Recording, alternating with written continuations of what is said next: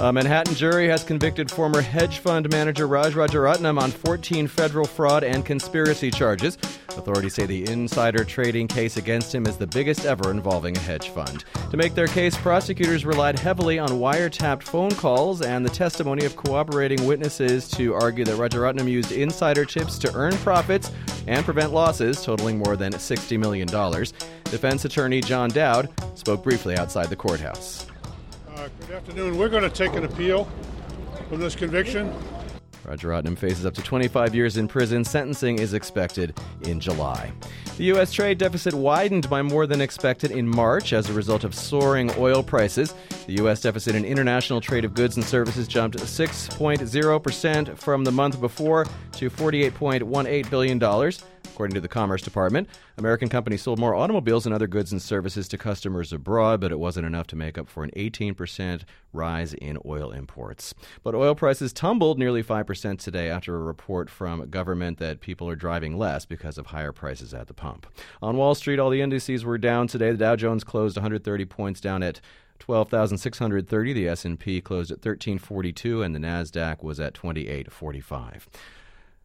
Officials in Nassau County say they want to build a $400 million hockey arena and minor league baseball field and a casino at the Belmont Racetrack. County Executive Ed Mangano made that announcement today, and John Caligari, a reporter with Long Island Business News, was there and joins me now. Welcome to the Financial 411. Hi, Brian. Thanks. Can you tell me more about this proposed new hockey arena and how the county's going to pay for it? Well, they're looking to uh, finance the $400 million. That would go on a referendum on August 1st and have the voters of Nassau County vote to whether or not to approve it.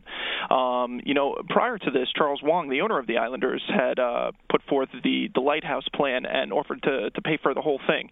Um, but what they're saying right now is they want the voters to vote on, on this and kind of make it an investment.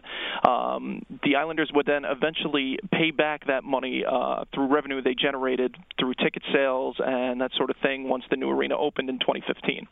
Now, as you point out, this isn't the first time that the county has uh, tried to build a new hockey arena. What do you think the likelihood is that this one's going to be built? Um, well, you know what? They're running out of time. Uh, it, prior to this, uh, they had uh, 10 years uh, to to worry about uh, this thing, but nowadays, uh, 2015 is right around the corner. That's when their lease is up with the Islanders. So uh, if this doesn't get built, they're pretty much out of options. So I think this one probably will get built. It may not be the best plan, but it's better than nothing. The county's finances are still being overseen by a state control board. What role is that going to play in all of this?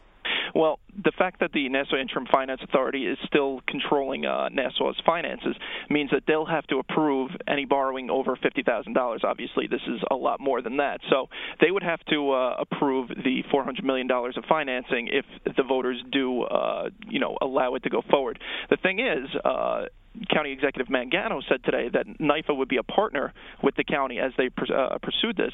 Then NIFA came out shortly after with a statement saying they were never even told about this. So who knows what's really going to happen here?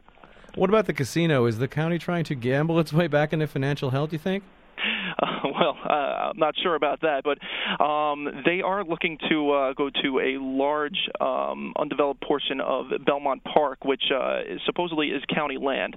Um, whether or not that would provide enough revenue to, to bring them into the black, uh, hard to say at this time. Um, the Mangano administration has said, you know, the negotiations are still ongoing, so nothing is set in stone as of yet.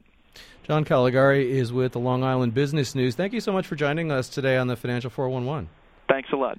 In other news we're following today, the government is getting closer to ending its involvement with bailed out AIG. The insurance giant says it will sell at least 300 million shares worth, up to nearly $9 billion. That includes at least 200 million shares held by the Treasury Department. Government stepped in to rescue AIG from near collapse with commitments of up to $182 billion in 2008. Finally, hiring. At least that's what the Labor Department says companies are doing. In March, company job listings hit the highest level since September of 2008, with more than 3 million jobs posted. But with so many people looking for work, there are on average four people available for each job.